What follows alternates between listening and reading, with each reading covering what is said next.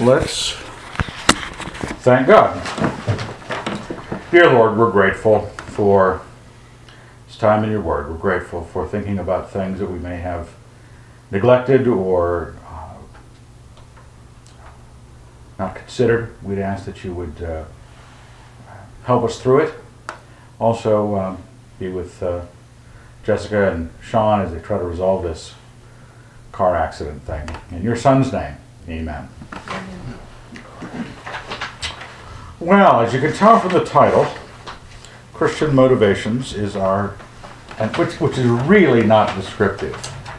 Um, it's almost too accurate because we're looking at what motivates a Christian to do whatever a Christian does. Now,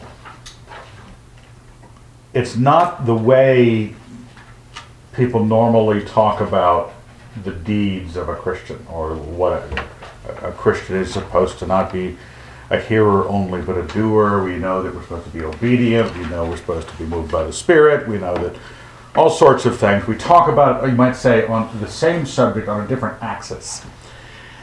The reason I wanted to include it this way is so that you would think about it on a different axis uh, of uh, consideration.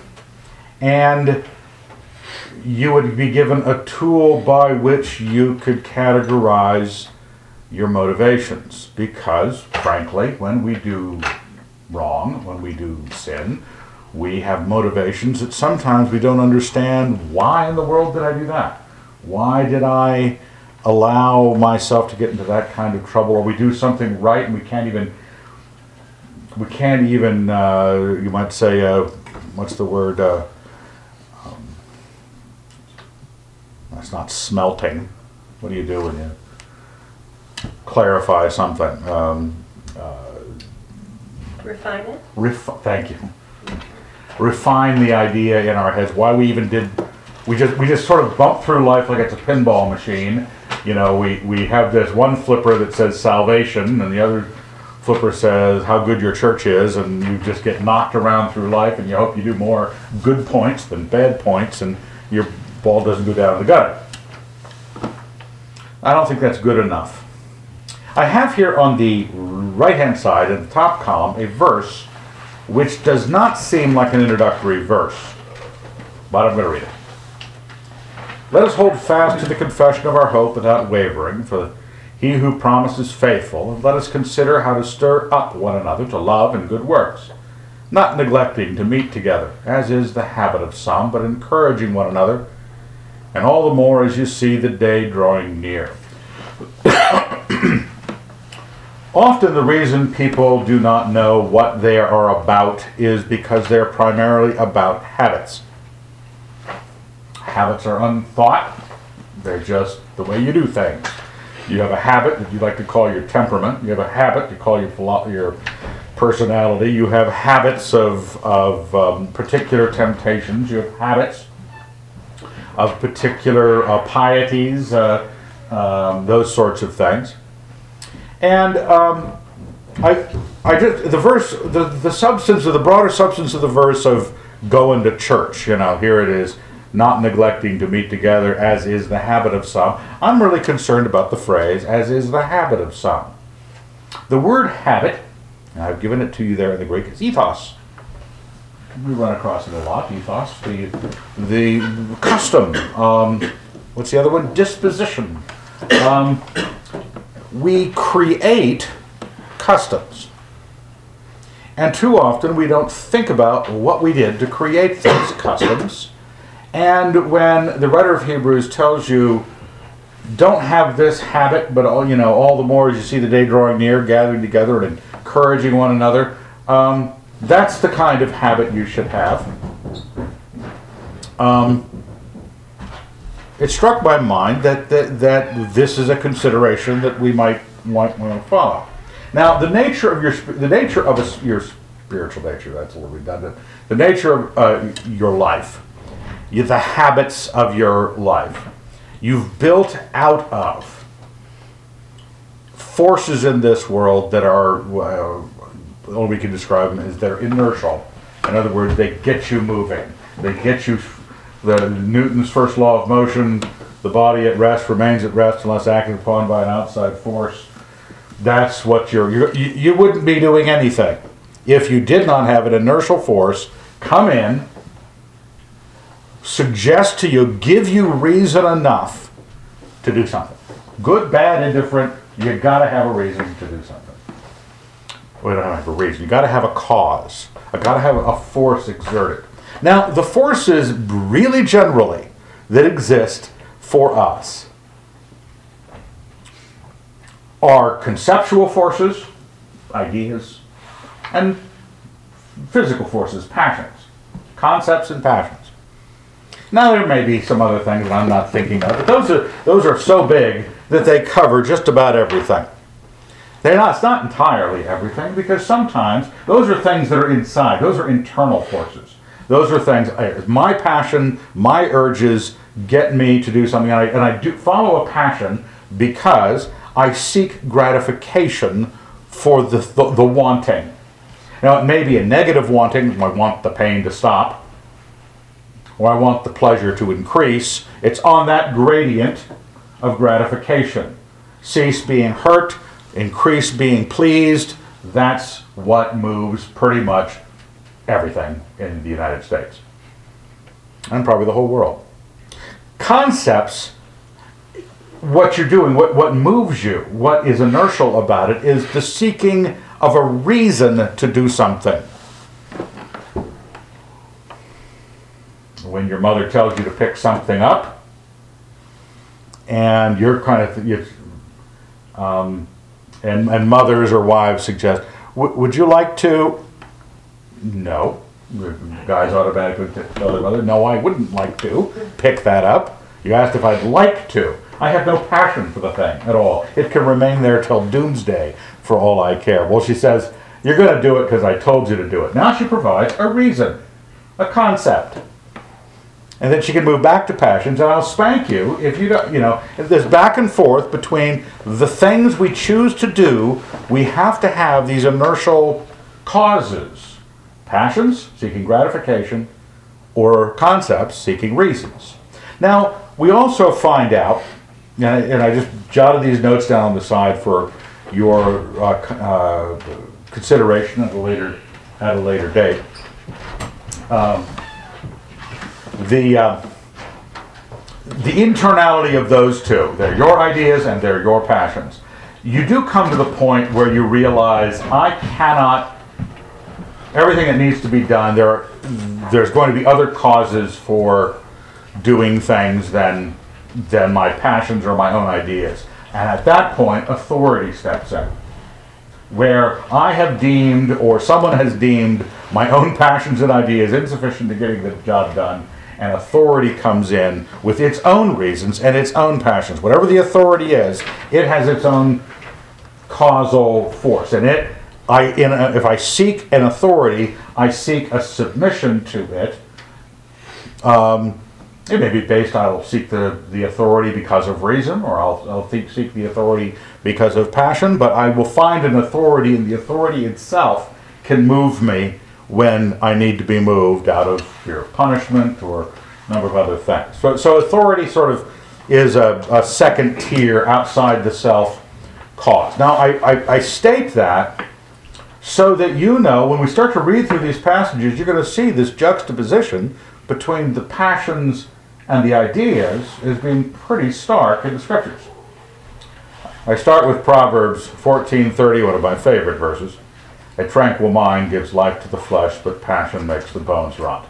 Now, I, I, I don't want to exegete on that too much. You can go to town on those Proverbs, uh, but it's mostly thematic.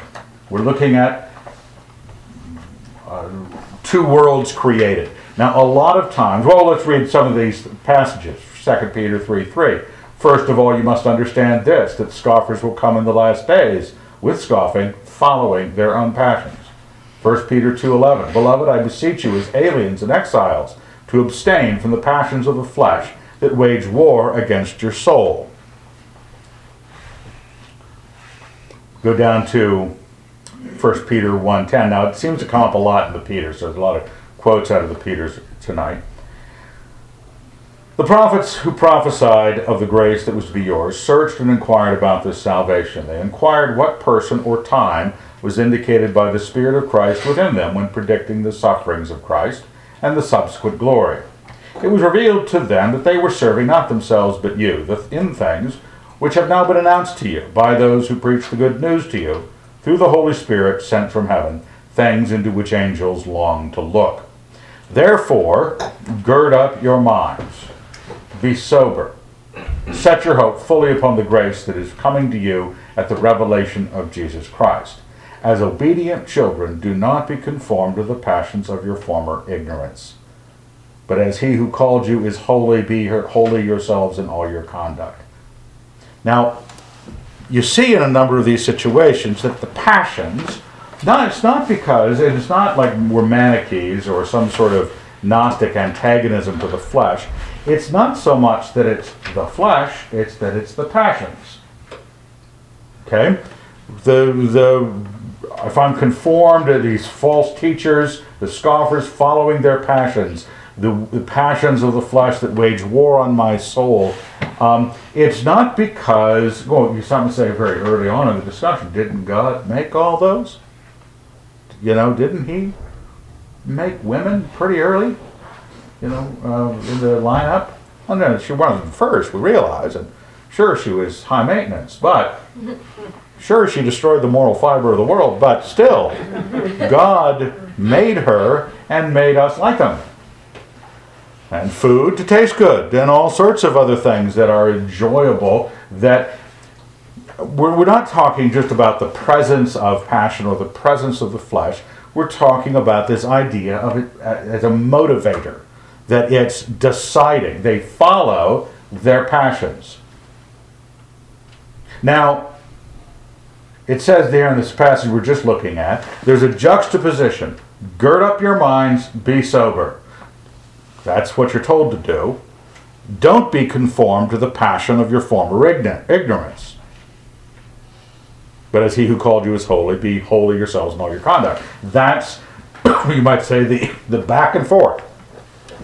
And again, it's not because we're arguing that somehow the passions of the flesh are verboten. We're not St. Augustine here. We're not, you know, we don't have uh, sort of a, uh, a, Victorian Christian ickiness running away from food, wine, cigars, good looking women, and uh, fast cars.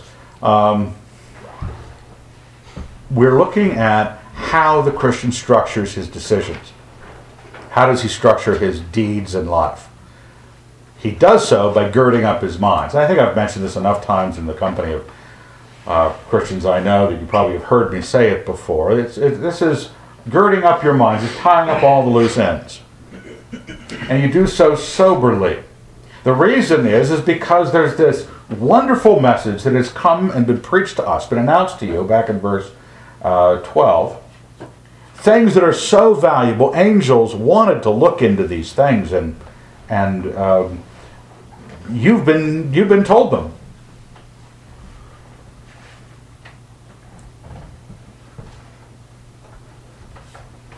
And if you invoke his Father him who judges each one impartially according to his deeds, conduct yourselves with fear throughout the time of your exile. You know that you were ransomed from the futile ways inherited from your fathers, not with perishable things such as silver or gold, but with the precious blood of Christ, like that of a lamb without blemish or spot. So we have this basic, the, the, the, Christian message is letting you know that the concept, the idea, the message, the believed claim is this great thing that has come into the world that takes you away from former ignorance. That when you're ignorant, when you don't know, um, and you've probably run into this countless times with people you know, when someone is pushed up against a wall in an argument and cannot think of why they hold their position, they just do really strongly they don't become meek and mild and submissive and go, yes, you're right. They will lose their temper. They'll become uh, loud and insistent. They'll become passionate because what's the old phrase? Argument weak, shout here. That's the uh, that's how you um, uh, uh, move. People who do not have reasons in life will get inertia in life from their passions. Now, just because they don't have reasons doesn't mean they've got good reasons. Uh, because doesn't mean that all reasons are good reasons. All reasons are not good reasons. But reasons are different than passions, and we are initially told to take consideration about your minds, gird them up, and do not be ignorant and passionate. So this, the, the, I make this little note. This concept makes for the divine ethos. Uh, 2 Peter 1 3. His divine power has granted to us all things that pertain to life and godliness. Oh, that's our big question, right? I want to know what motivations carry me through to all things that pertain to life and godliness through the knowledge of Him who called us to His own glory and excellence, by which, this knowledge of Him, He has granted to us His precious and very great promises, that through these you may escape from the corruption that is in the world because of passion, and become partakers of the divine nature. The very thing we're looking at is the Christian ethos. What do we how do we get there? What's this habit, this custom that I inadvertently designed one from growing up in the western United States or or being in the Navy at a certain point or whatever it was I pieced together osmotically, pulling in motivators, pulling in valuations, uh, making decisions that I wasn't thinking about. And he's telling me now I should, I've been given this path by which I can, in the knowledge of God, and the promises given to me, I may escape the corruption that's in the world because of passion. Because if we don't, Ephesians 2 1, and you he made alive when you were dead through the trespasses and sins, in which you once walked, following the course of this world, following the prince of the power of the air, the spirit that is now work at work in the sons of disobedience. Among these we all once lived in the passions of our flesh, following the desires of body and mind, and so we were by nature children of wrath, like the rest of mankind. This is the basic problem of humanity. You might want to call it depravity if you want, but it's the depravity is, you might say, gets lost in the muddle of theology at that point. And you say, yeah, it's because of the passions of our flesh, the desires of body and mind. It's not just body. You know, there's because our minds, and you can read this in any textbook in psych or any liberal theological textbook, people design thoughts to match the passions. You know, they, you, you, nobody really feels comfortable having a life that is designed by their mindless animalistic urge that they don't have something to make them feel more humane about it. That it's somehow more right for us to kill our unborn children because a woman has a right to. Well, what, well, I just why not just say I just want to kill the kid? You're doing it because of you got you got you know preggers because you're passionate and you want to you give the kid, get rid of the kid because you're passionate, why not just say, I don't want the kid. It's legal to kill it. Because nobody feels very humane, and I don't mean in the sense of merciful. I mean in the sense of being, I'm operating really like a, a like a lion that'll eat one of the cubs just because, you know. Um, uh, that's just, you know, that's wrong, isn't it? Well, people like coming up with a mind and desires of the mind, or they even farm their minds to create um, a greater, um, you might say, uh, uh, infrastructure of passion. You can't uh, drive through LA without saying, this city is the infrastructure of, well, maybe Vegas would be better, the infrastructure of passion. They, have designed this place for passion. They have made it. Um, what was I think Ali was talking. I've never been to the casinos, and in Las Vegas, but one faithful parishioner has. And uh, I believe it was you who told me that the sidewalks are on the same level with the first floor. You, there's no barrier. There's no, it, just like the current will take you in. There was, there's no abutment, no speed bump, no point of consideration. You just, you're in. Suddenly, you're in the casino and gambling.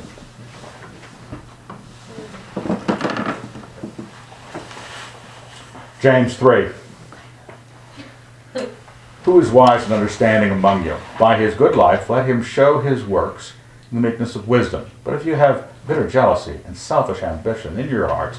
Do not boast and be false to the truth. I want to recommend it after you, if you get a chance to think on these things afterwards, to take this idea of passions and concepts and start looking at the things that we know are wicked. And a lot of them are ideas here. Bitter jealousy and selfish ambition are ideas. They're not they're not straight up urges. You know, there are urges like food and sex, but this, these are more involved with who you are and who they are and why don't you have that car and and uh, why couldn't you get that car that you want because he has it and you want a better one than he does or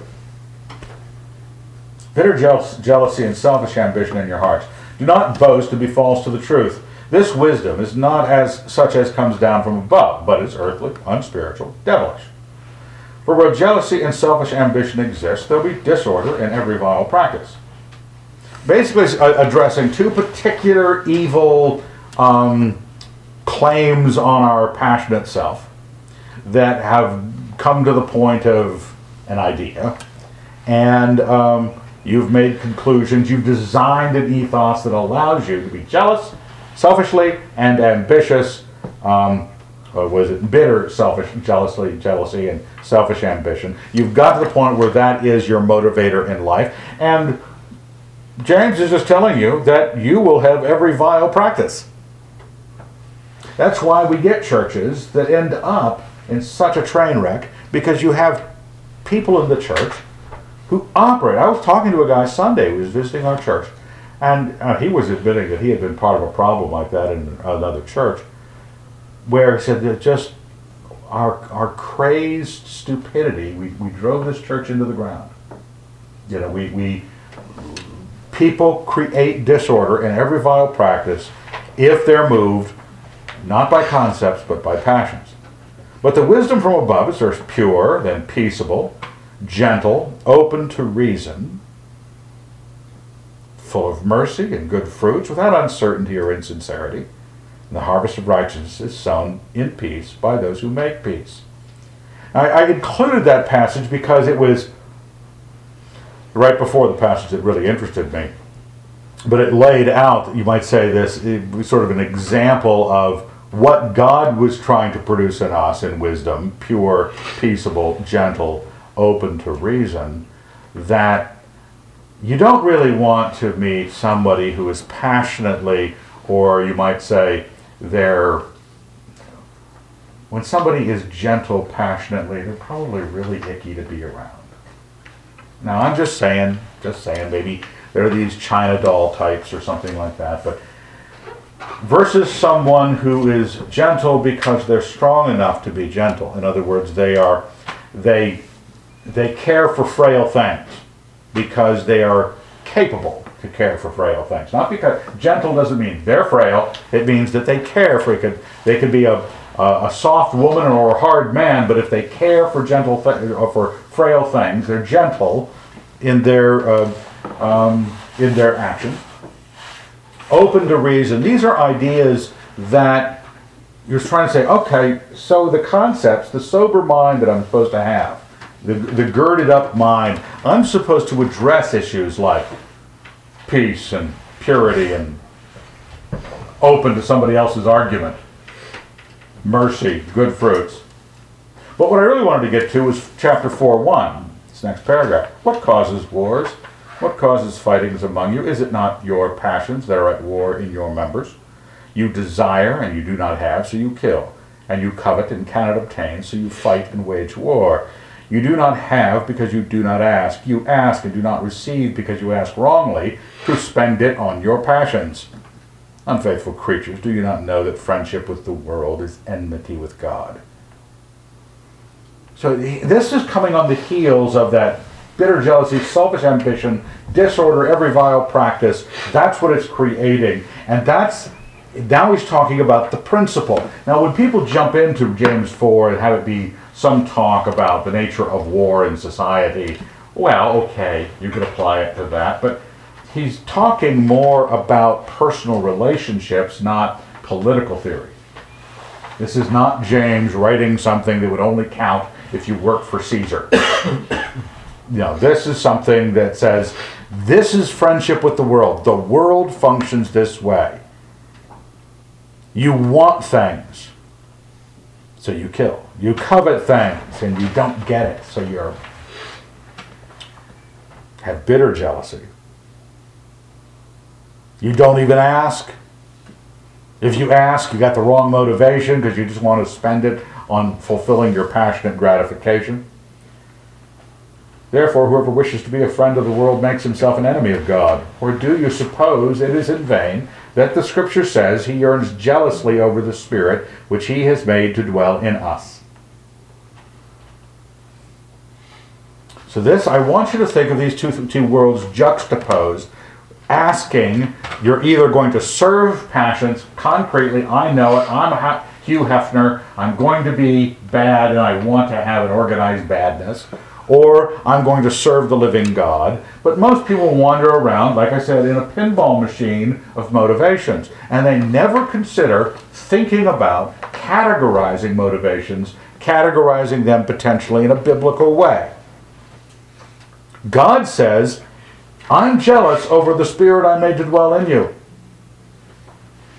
That means that I've designed my spirit, my nature, my habit, my ethos to not be with Him he and I, my ethos and God are not dating any longer. But he wants to be dating my ethos. He wants to be formative to myself. And the answer is, verse 7 Submit yourselves therefore to God. Resist the devil, and he will flee from you. Draw near to God, and he will draw near to you. Cleanse your hands, you sinners, and purify your hearts, you men of double mind. Now it's letting you know that you've got this task laid before you that requires concrete, um, not just an assessment, but I have to, I've got to, um, actually turn the knobs. It's like being shown in your basement. I, I'm a homeowner and I have been to my boiler room a few times, and there's some dark arcana working down there. It's the size of a locomotive, and uh, there's knobs, and there's mm, there, what are those called? Gauges, going, you know, how much pressure in, in the boiler. And every so often you have to go down there and flip some switches and turn some knobs. You know, I, I was told by the plumber from McCoy Plumbing and Heating, and so I do that on occasion. And um, but if things were going wrong, or if there's a water leak somewhere in the house, I know where the valve for the main water main coming into the house is. So I can go turn it off. So no more water comes into the house. But if I never feel that any situation is there for the urgency of that knowledge to be applied, if I never submit myself to it, resist the temptation to not turn it off and just watch water flow out the front door, um, I'm not really about fixing this problem of every dis- disorder and every vile practice in my life.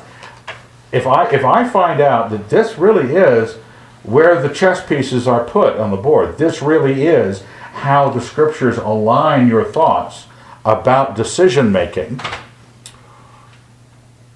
action, activity, integrity would require movement of you. Let's move on. I don't want to dwell on certain things too much. One of the first things you consider is in the concept of God. Now, in our first Bible study on the Sublime Vision, we were talking about our consideration of God. And we covered this passage. It comes up in so many different subjects. Um, but I, I, just wanted to remind you there in verse 21 that although they knew God, they did not honor him or give as God or give thanks to him but they became futile in their thinking, and their senseless minds were darkened. Claiming to be wise, they became fools. Verse 24 Therefore, God gave them up to the lusts of their hearts, to impurity, to the dishonoring of their bodies among themselves, because they exchanged the truth about God for a lie, and worshipped and served the creature rather than the Creator, who is blessed forever. Amen again, once again, if I don't hold the right concept in my head with some kind of undouble minded integrity, remember you said that in James? Purify your hearts, you men of double mind. Quit being double minded. Once you know that this is the idea, this is the God, you better honor him as God or give him thanks. Or the option is to become futile in your thinking and be given over. Because if I'm futile in my thinking, and very quickly people realize that the thinking, if it's if they have a bad economic program in their home, and it really doesn't seem to be working, they're going to give up and just start spending on the credit card however they feel like. They will do what feels good. They will run to wherever the pleasure is the loudest. For this reason, God gave them up to dishonorable passions. Now, it goes on to talk about homosexuality. And, you know, uh, in this day and age, when you talk about homosexuality, everybody says, oh, what do you feel about gay marriage? Well, that's not the question so much. Homosexuality, like all immorality, is the realization that there is no governor on the engine once you decide that you're running by passions. It's not got a means of stopping itself. You will just, you'll go till you're gratified. And some people take a lot more to be gratified. That's what, and if you've been given over to your passion, God says, okay, you will not honor me or give me thanks, okay. On your way now, Go out there into the street without any reason or, or, or, or, mentality or anything that you could justify a life by. And yeah, you've still got your urges. Go ahead, live by those for a while. And they will end up circling the drain, going down them till they become dishonorable. Verse 29 they were filled with all manner of wickedness. And it's not just gayness, it's evil, covetousness, malice, full of envy, murder, strife, deceit, malignity. They were gossips, slanderers, haters of God, insolent, haughty, boastful, inventors of evil, disobedient to parents, foolish, faithless, heartless, ruthless. It's almost poetic. There's no, there's no stopping you. Once you decide. Now, admittedly, we're not all some sort of, you know, slutty woman or rakish guy. We're not all Hugh Hefner. We're not all rock stars. We don't live in a state of complete drunkenness or drug induced haze with um, uh, wickedness, uh, getting up every morning thinking of what wickedness to do. But it's because we don't even think about what we arranged in our lives but things did come into our lives, like Christianity and churchfulness or good families or whatever else, that, that promoted certain good ideas in your head, even if you didn't seek them. You were, you were provided with a good idea somewhere along the line because your mammy told you that, you know, Lord helps those that helps themselves. Well, truism, okay. Um, penny saved, the penny earned, also a truism. Uh, Cleanliness is next to godliness. Yeah, okay. Now, those three things, you could get up in the morning and live a pretty decent American life. Okay? None of it Bible, none of it the Word of God, but it, but it's you know true. But it's stuff that will help you out. And we know that we're just sort of this accidental assemblage of causes in our life. We, but I want you to look at it with the great wickedness of greatly wicked people so you say, oh, that, that part of my life, when I'm wicked, when I'm passionate, when I'm driven by those things, that's where it ends. That's where it goes. Be thankful for the good you have in your life, but I trust that you're trying to get better motivations about how to live.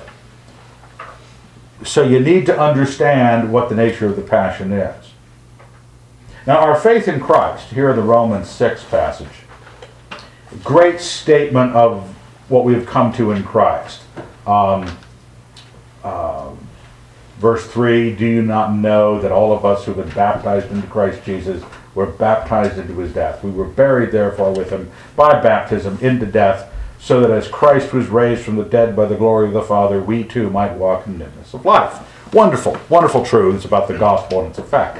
Jump down to verse 12. Let not sin Therefore, reign in your mortal bodies to make you obey their passions. Do not yield your members to sin as instruments of wickedness, but yield yourselves to God as men who have been brought from death to life, and your members to God as instruments of righteousness.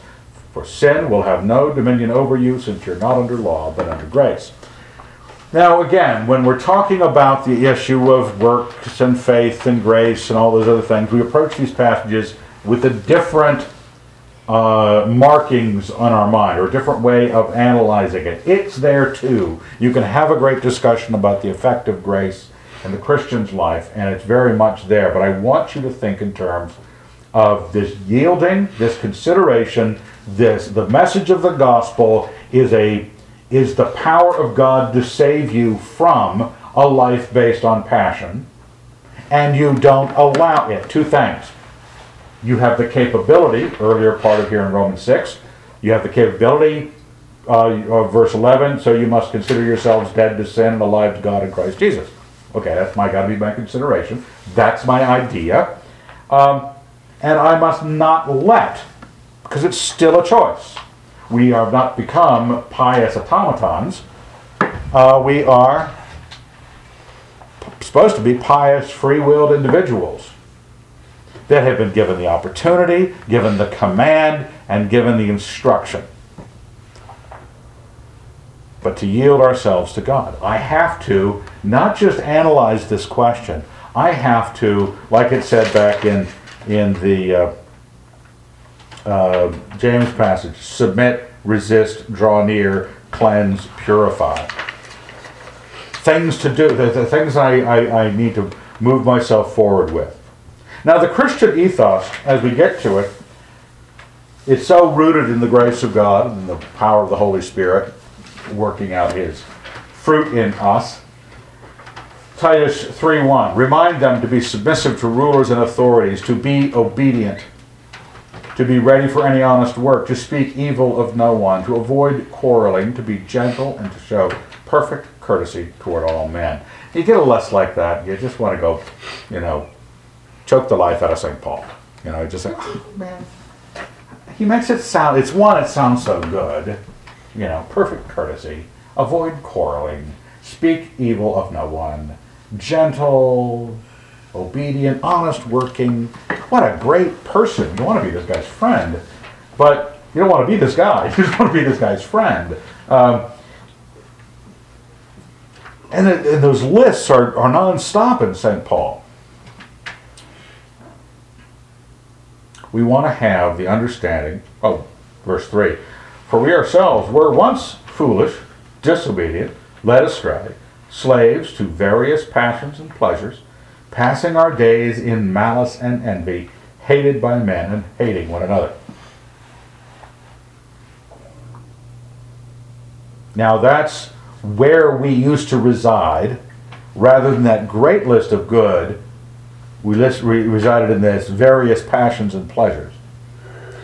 But when the goodness and loving kindness of God our Savior appeared, He saved us, not because of deeds done by us in righteousness, but in virtue of His own mercy by the washing of regeneration and renewal in the Holy Spirit, which he poured out upon us richly through Jesus Christ our Savior, so that we might be justified by his grace and become heirs in hope of eternal life. A great gospel passage of what's there in the gospel. He saved us not because you did anything, but because he is merciful through the power of the Holy Spirit, the washing of the Holy Spirit. So I realize that not only do I have to, or you might say, present myself to this question. I have to say, okay, okay, Evan, um, I'm motivated. I get up in the morning and I do stuff. What is it I am going to do? Am I going to go out and be pious and devout, devout all day? Or am I going to be some mixture? Or am I going to be rotten? Uh, well, maybe I should consider what makes me rotten when I'm rotten and what makes me righteous. Well, it's passions, serving those, obeying those, the ignorance of those, and the thoughtful Christian who, who uh, considers all these things as being guides to the tranquil life, not the destructive, um, make your life rot uh, idea.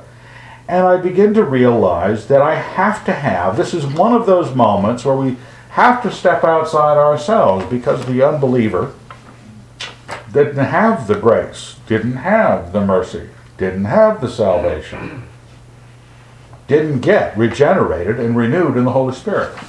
Because those things, I have them on the side, the Galatians fruit of the Spirit, love, joy, peace, patience, kindness, goodness, another reason you want to choke the life out of St. Paul. It's so it flows off the tongue, it's natural, it's holy, it's good. These are the things we are to actually not wait for some passionate epiphany from God, some St. Francis of Assisi moment with Jesus and, and, and the bunnies, that somehow I would suddenly feel like doing this enough. As I'm, I'm told to pay attention to it. I'm supposed to study it and believe it and do it. Be it. But these are not doable things, these are all beable things.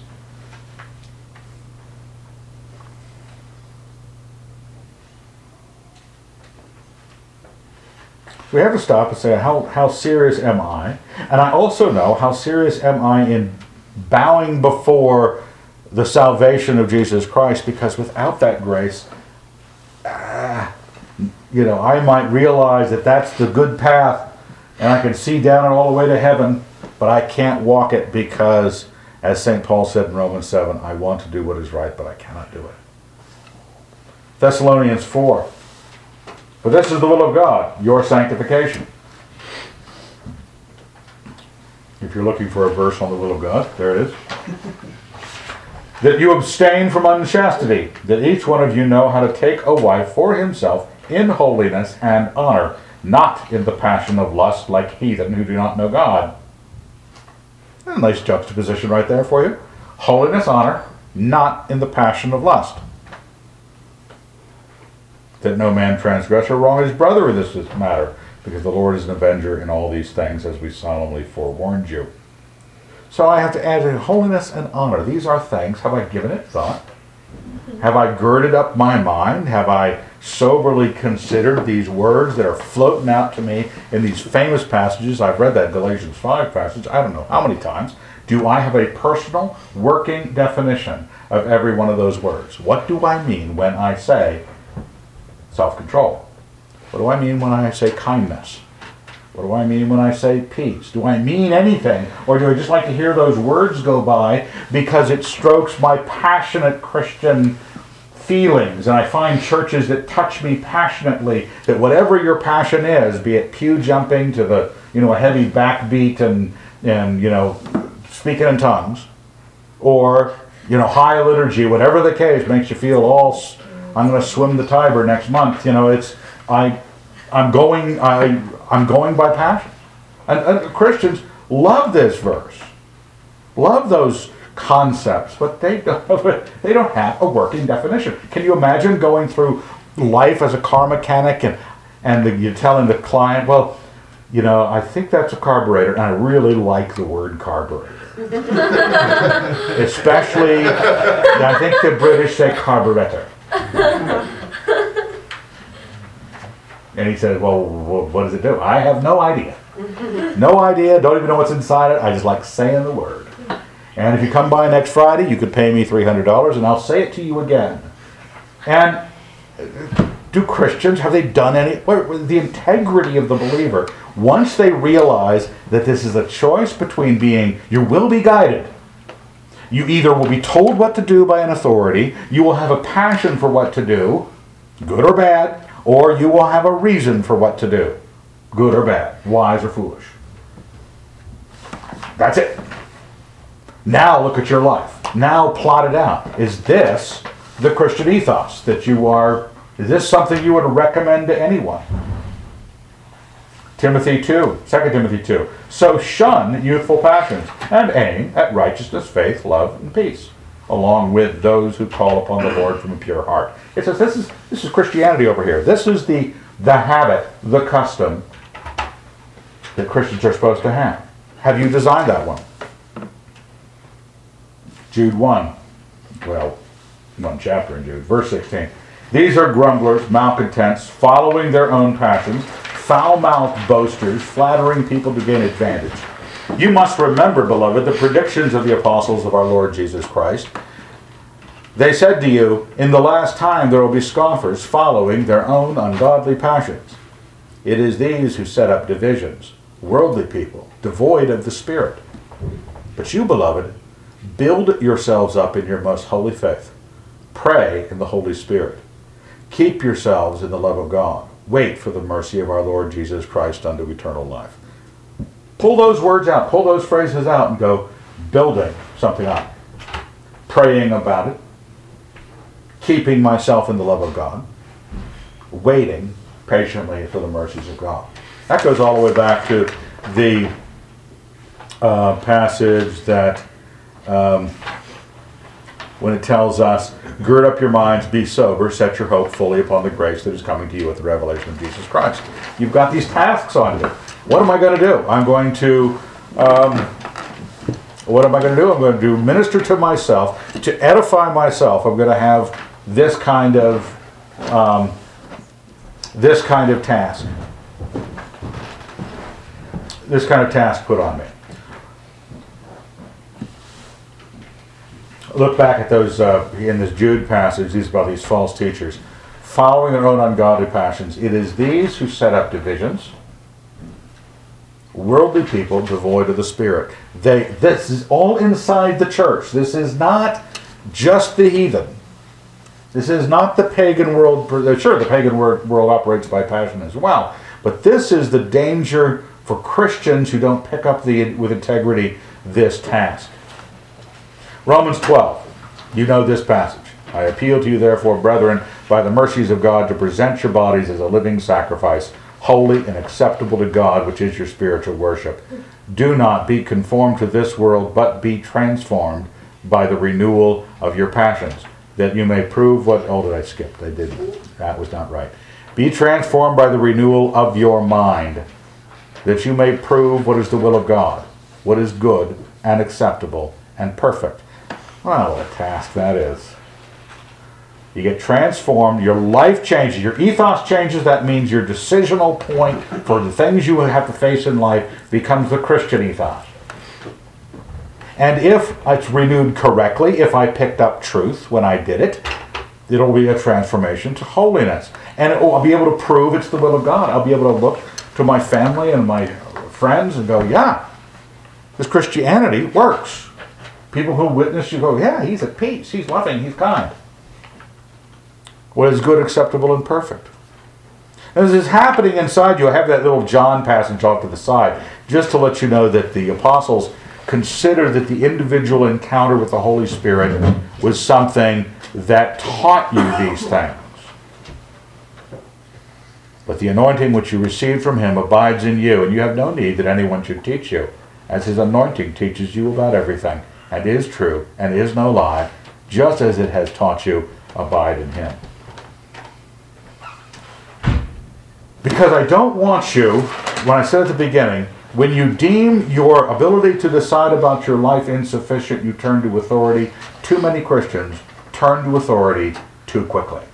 Not the authority of God, that's understood. God's smarter than you, God's more powerful, God's God, Jesus Christ, etc. But they start getting all their ideas and getting all their assertions and getting all their power of thought from someone else. It's handy to do. I, I, recommend it, but don't deem it necessary too soon because have you done, have you come to grips with it yourself first? Have you realized the anointing that you have from God teaches you everything? 1 Peter 4 1. Therefore, since Christ suffered in the flesh, arm yourself with the same thoughts. Same thought. For whoever has suffered in the flesh has ceased from sin. So as to live for the rest of the time in the flesh, no longer by human passions, but by the will of God. So I've got a choice now. I'm still in the flesh, still carrying this sack of enzymes around, and um, I'm supposed to design it, no, not, not by human passion, but by the will of God. I was just told how I was going to get the will of God. I was going to renew my mind to be transformed in such a way that it will prove to me the will of God. That's, that's what I'm supposed to live the rest of my life doing. Now, the Gentiles, let the time pass as suffice for doing what the Gentiles like to do living in licentiousness, passions, drunkenness, revels, carousing, and lawless idolatry. They are surprised that you do not now join them in the same wild profligacy and they abuse you. And if you ever get to use the word profligacy in a sentence, feel do so. It's a great word. But look at that licentiousness, passions, drunkenness, revels, carousing, lawless idolatry. It's profligate. And they look at you like, what kind of alien are you? They don't understand. When I was in the Navy, they didn't understand why are you not going out and getting drunk with us? Don't you understand that we enjoy lying face down in our own vomit? Don't you understand what fun that is?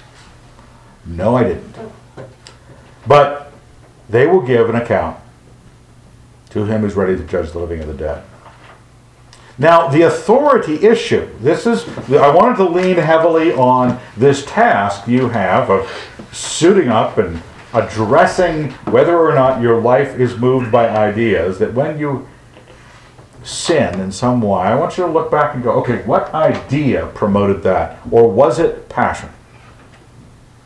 And if it was not, and what idea would God have me think instead of that passion that would have served me better?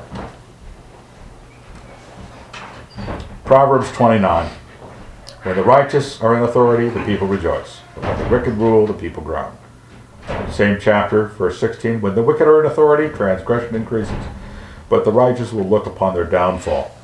I, I, I mentioned this as sort of that was just sort of introductory because we're faced with when we deal with authority, all authority is not good authority. Like all thought is not good thought, all passion is not good passion, all passion is not bad passion.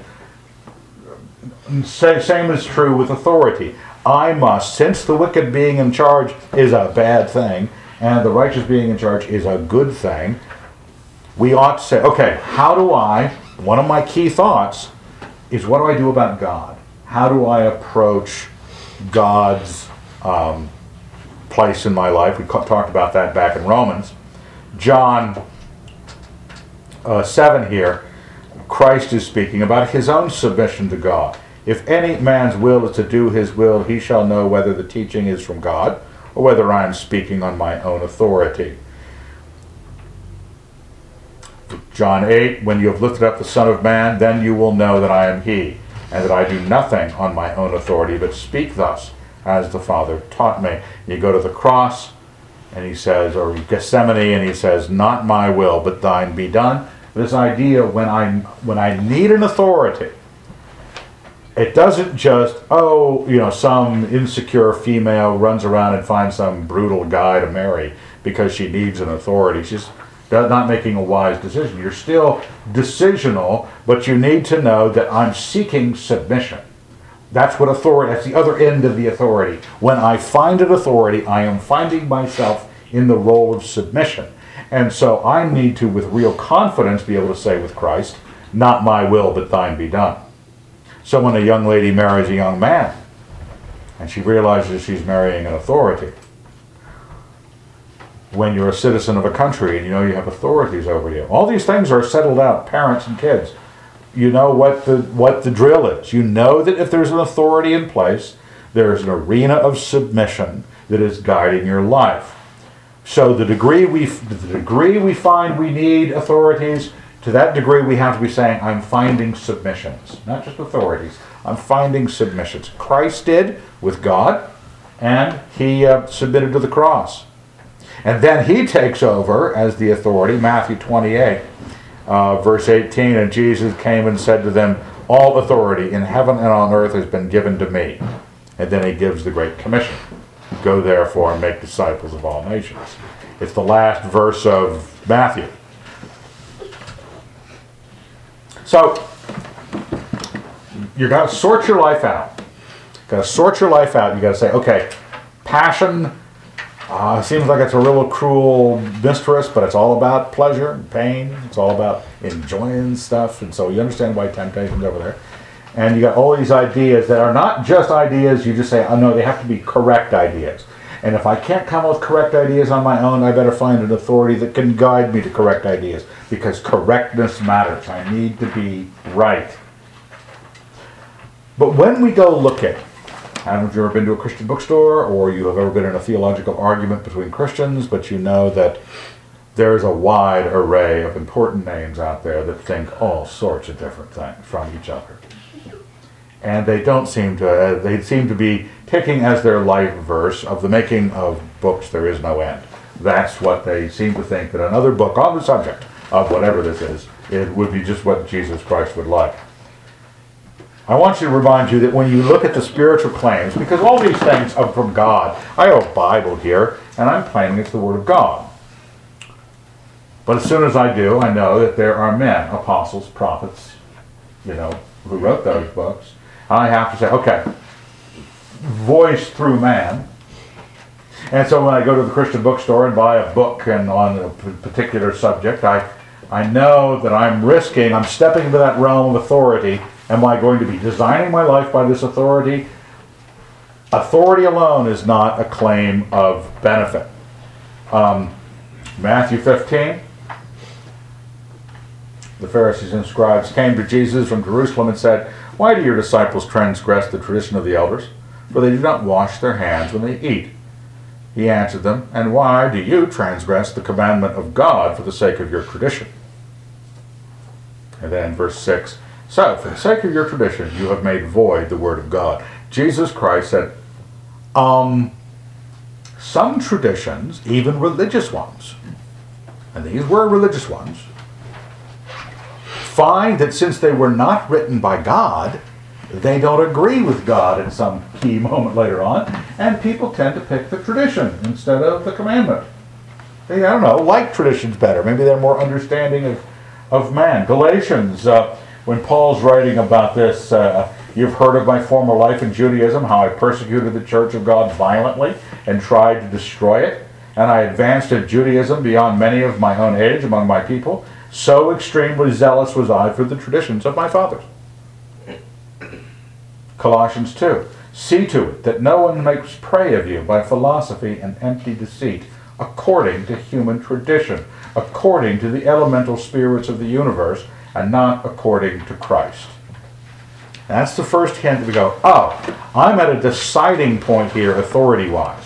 I'm at a deciding point that says, okay, um, something according to Christ looks like it would be good. Human tradition, traditions of the fathers, your traditions of the elders, and not so much. So the, the difference between good and bad traditions? A few verses to strengthen that thing of and not according to Christ. 1 Corinthians 12, 2. I mean 11, 2. I commend you because you remember in me everything and in everything and maintain the traditions, even as I have delivered them to you. Thessalonians, so then, brethren, stand firm and hold to the traditions which you were taught by us, either by word or mouth or by letter. Word of mouth or by letter. Second Thessalonians, now we command you, brethren, in the name of our Lord Jesus Christ, that you keep away from any brother who is living in idleness and not in accord with the tradition that you received from us. Now, when you talk to someone who's in a more traditional church, they will turn to the passages with the positive review of tradition.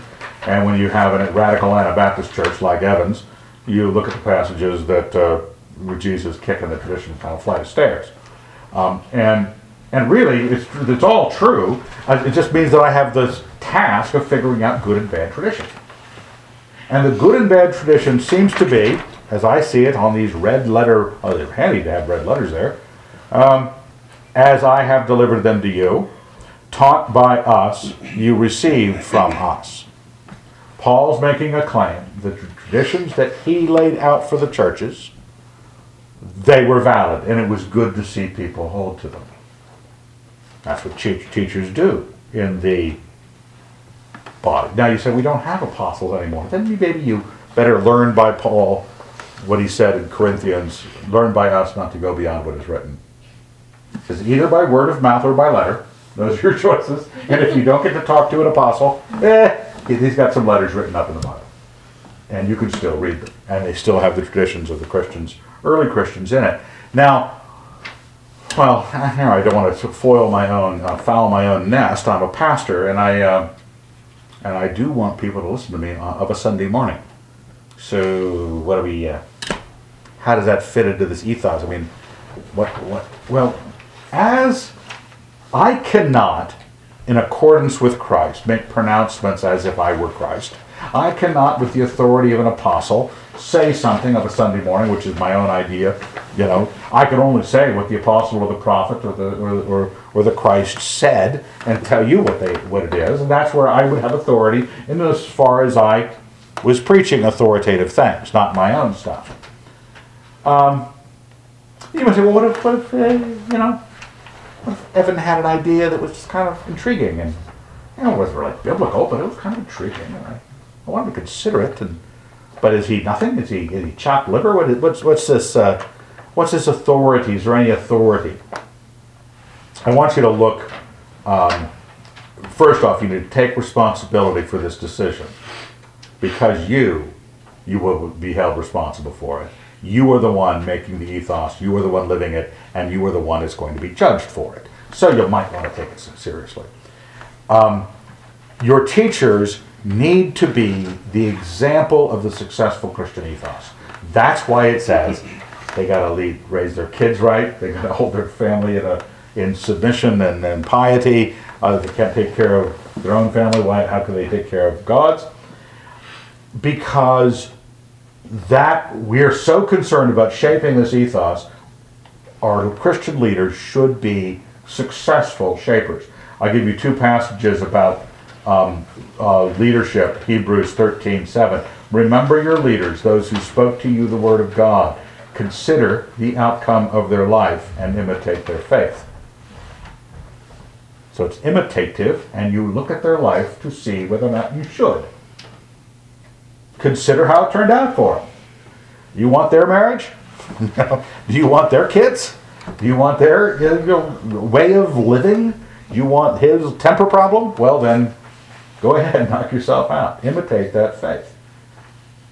To the elders, it says in 1 Peter, tend the flock of God that is in your charge, not by constraint but willingly, not for shameful gain but eagerly, not as domineering over those in your charge, but being examples to the flock. So on both ends, it tells you if you're a parishioner, look at your leaders as exemplars. If you're a leader, be an exemplar. Christianity has to be successful in some people. And it better be successful in your leaders. Now, when you have that, God has given, Ephesians 4, and his gifts were that some should be apostles, some prophets, some evangelists, some pastors and teachers, to equip the saints for the work of ministry, for building up of the body of Christ, until we attain to the unity of the faith and of the knowledge of the Son of God, to mature manhood, to the measure of the stature of the fullness of Christ Great, uh, another great, you know, panegyric of the Christian life by St. Paul. So that we may no longer be children, tossed to and fro and carried about, but with every wind of doctrine, by the cunning of men, and by their craftiness and deceitful wiles. Rather, speaking the truth in love. Look at how the right apostles, prophets, pastors, teachers function. Speak truth in love. Because there are men out there who will speak other things as he says in Acts, to lead disciples after themselves. So how do you tell? Because you're very easily, but you know, how easily would it easy for for for would it be for you to end up in a church that all all Orthodox and evangelical, but it was some guy who wanted to have his own following. We are to grow up in every way into Him who is the head, into Christ from whom the whole body, joined and knit together by every joint with which it is supplied, when each part is working properly, makes bodily growth and upbuilds itself in love. now look at this, really the next passage. Now I was pulling this in because there's authority in your life, but you you you have you have the task on you, and you should feel the task heavily, but that doesn't mean you got to go spend copious amount of hours with the pastor to get his ideas about everything. You should be spending copious amount of hours with yourself and the Holy Spirit, being led in the Word of God into all things. And then go ask a few questions if you need to. Now, this I affirm and testify in the Lord that you must no longer live as the Gentiles do, in the futility of their minds. They are darkened in their understanding, alienated from the life of God because of the ignorance that is in them, due to their hardness of heart. They have become callous and have given themselves up to licentiousness, greedy to practice every kind of uncleanness. We must no longer do that, basically. Don't do that anymore. It's dark, it's futile, it's ignorant. You did not so learn Christ. It is not dark, futile, and ignorant, if you want to just reverse it. It did not base itself on your pleasures, assuming that you have heard about him and were taught in him as the truth is in Jesus. Oh, then you have to say, "What have I heard? Am I in the situation where I'm hearing what I need to hear? Have I been taught? Now, a lot of us are in believing churches and we hear it, stuff regularly. But were we taught? Were we taught the truth? Were we taught the truth in Christ? Put off your old nature. This comes back to this whole idea of the ethos. Now, it's not the same word here. Nature is not ethos at this point. It's what it's, I think it's Sarx or something like that. So we get sarcasm from it. I think it's a flash or old, I'm not sure. I have to look it up. The old nature, which belongs to your former manner of life, and is corrupt through deceitful lust. But it's probably talking about the same thing. When I talk about constructing an ethos in your in your mind, in your being, you're talking about a custom, a habit. Okay? Deceitful lust had built your old nature. They belong to your former manner of life and be renewed in the spirit of your minds. And put on the new nature. Boy, it doesn't get, I don't know about you, but once this thought crossed my mind, once I went, hold it, there is something here. There's this, there is this tension between passions as a motivator, as a motivator, not as existent, but as motivator, and concept as motivator. And the Christian life is dominance to the concepts. Renewed in the spirit of your minds. Gird up your minds. Give a thought to things that God has taught you about truth and about these subject matters. And put on the new nature. This is how you're shaping the new nature, created after the likeness of God in true righteousness and holiness. Now, that sort of wraps it up. I mean, I, I got this last passage here. I want to uh, address it because when you when you when you rail against something like the passions, and I've mentioned this in passing throughout, God made them. You're supposed to enjoy them, but you say, well, "Where's the you know, what's the what am I supposed to do with them?" I mean, is, is, if they're not leading me, and that's what most people are are about. They're about being led in passions um, I am to take a sober, girded mind and decide by authoritative reasons the time for everything like that. And I give you the Ecclesiastes. For everything there is a season, and a time for every matter under heaven. And look at those. I've had the few things bolded a time to weep, a time to laugh, a time to mourn, a time to dance verse 5 a time to embrace, a time to refrain from embracing, a time to love, a time to hate, a time for war, a time for peace.